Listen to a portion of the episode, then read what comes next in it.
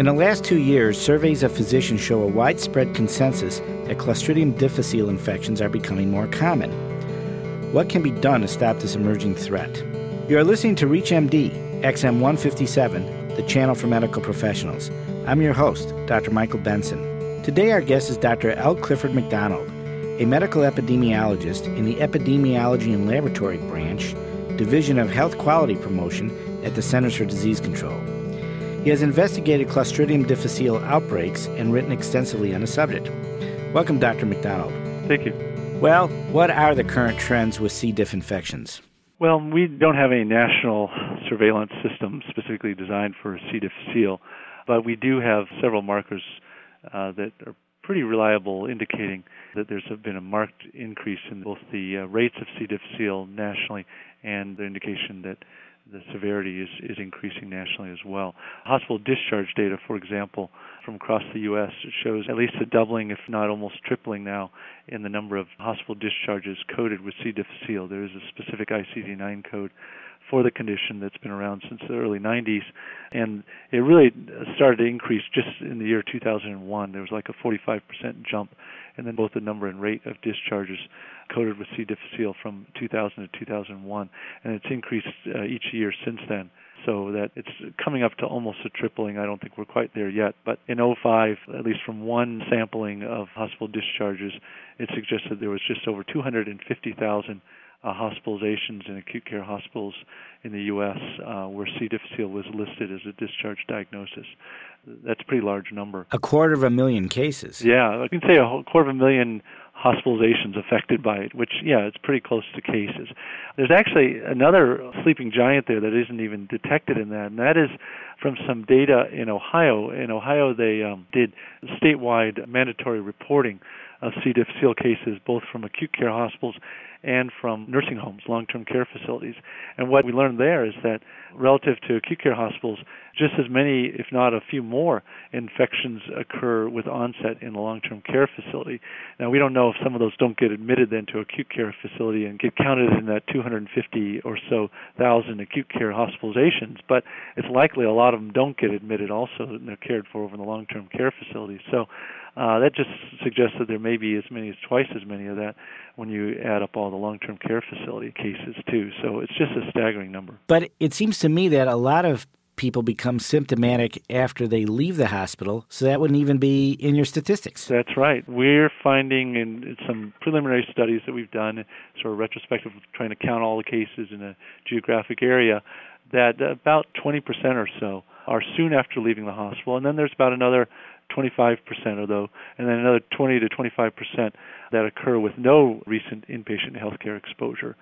Certainly, at least 20 or 25% are, are occurring soon after leaving the hospital. Now, of course, uh, there's a trend that the statistics are going up, but are we better at recognizing it, or does the CDC feel that the increase actually represents real disease as opposed to improved diagnosis? We feel like it's it's real disease. There was a couple ways we looked into this. Uh, for some of that hospital discharge data, we also looked for other causes of diarrhea.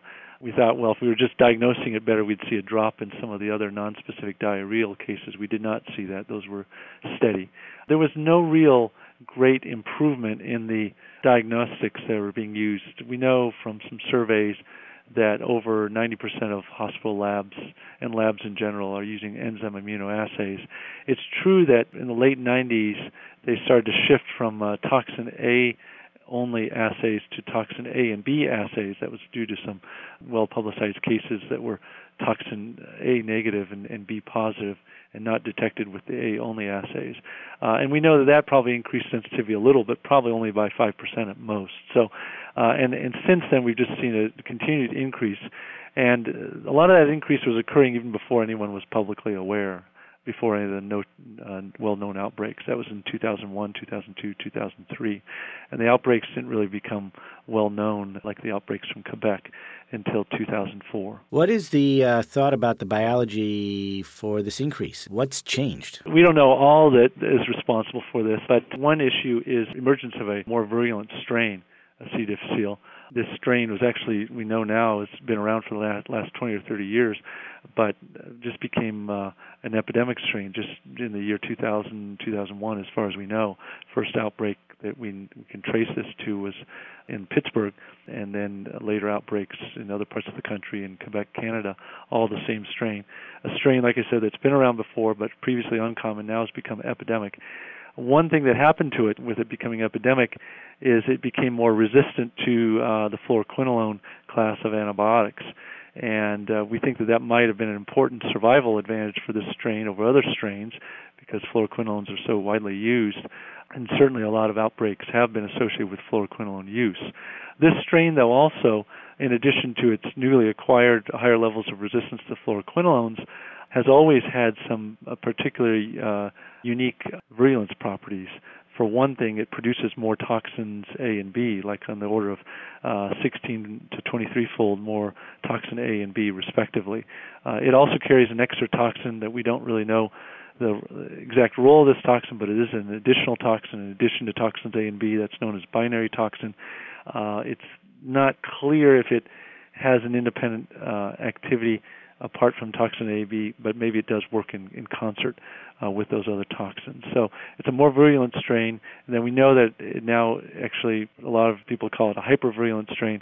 We know that people who get sick with this strain uh, on the whole will have more severe disease than others. How can hospitals effectively reduce the incidence of C. diff among their patients? Well, there's two major forces uh, to contend with, epidemiologic forces that drive C. difficile. One is the transmission of the organism, and especially in healthcare facilities where other patients with active disease serve as the source uh, for transmission.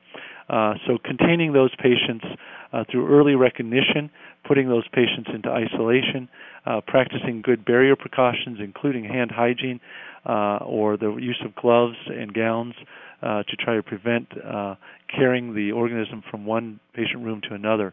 That is all uh, as an effort to uh, con- to contain transmission. Another big part of that is don't use the blood pressure cuff and stethoscope on another patient when you've used it on a C. difficile patient without first cleaning it in some way. Can I, I'd like to interrupt you uh, there because that raises a really big question. A lot of uh, clinicians use alcohol right, to right. swab off stethoscopes between patients. And actually, this is a relatively new phenomenon. Uh, this is something that 20 years ago, I'm sure nobody thought about. If memory serves, uh, C. diff, particularly the spores, they, it enjoys alcohol, considers it right. a bath. Yeah. So, how do you clean uh, a stethoscope and even a blood pressure cuff? Yeah, well, I think that you know maybe we need to think more seriously about dedicated stethoscopes, period, across the hospital. But certainly in in known C. diff patient rooms, they should have dedicated stethoscopes. Which antibiotics are the worst culprits? I, I can recall a day where C. diff was thought to only occur with clindamycin use, and we weren't too worried about other antibiotics, but I gather that that's changed. Uh, well, yeah, you're right. I mean, any antibiotic can cause uh, C. difficile, and clindamycin, though, is historically associated. In fact, it has one of the major, more major warnings in its label. But um, probably a lot of that was also certain strains developing high levels of resistance to the clindamycin. Not all C. difficile strains have equals equal levels of resistance even to clindamycin. They're all relatively resistant, but some with much higher levels, and and those that are much more resistant uh, probably are much more likely to be caused by uh, clindamycin use. Uh, but it's virtually every antibiotic. If you look through the history of C. difficile, you find in different eras uh, the cases that were associated with it in the literature uh, were the antibiotics that were associated with it in the literature were the antibiotics that were being used most commonly at the time. So in the late 70s, early 80s, it was the extended penicillins, and then the cephalosporins, and it continued with the cephalosporins until this decade, uh, in late 1990s, when the fluoroquinolones are are more and more associated. And of course, now we do have this strain or strains that are highly uh, fluoroquinolone resistant. Can it occur after only one dose of IV antibiotic? Yes, unfortunately, it can. Um, it, there is something, though, still about trying to get people off antibiotics as soon as possible. There is evidence to suggest that the duration and even the intensity of antibiotic use, putting people on more than one antibiotic and probably more broad spectrum antibiotics, uh, are probably riskier. But even one dose can do it. So there is somewhat of a dose response curve in terms of the risk. There is, there is. In fact, uh, one interesting study they did, um, it was back in the early 80s, with surgical antibiotic prophylaxis, put them into three different groups. Uh, one where they didn't give any antibiotic prophylaxis, I think it was a low risk procedure they were doing. Uh, and then the other two used two different antibiotics uh, and showed that there was a high rate. Actually, no C. diff occurred in any of these uh, 100 or so patients, but C. diff colonization was found in those that had even one antibiotic dose. So, antibiotics are a risk factor for colonization as well as as uh, disease.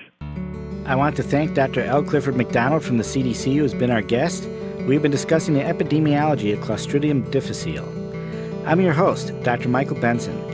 You have been listening to the Clinicians Roundtable on ReachMD XM 157, the channel for medical professionals. We would really like to hear from you. For comments and questions about this program or suggestions for other shows, send your email to xm at reachmd.com. Also, please visit us at reachmd.com. Our new on demand and podcast features will allow you to access our entire program library. Be safe, be informed. Thank you for listening.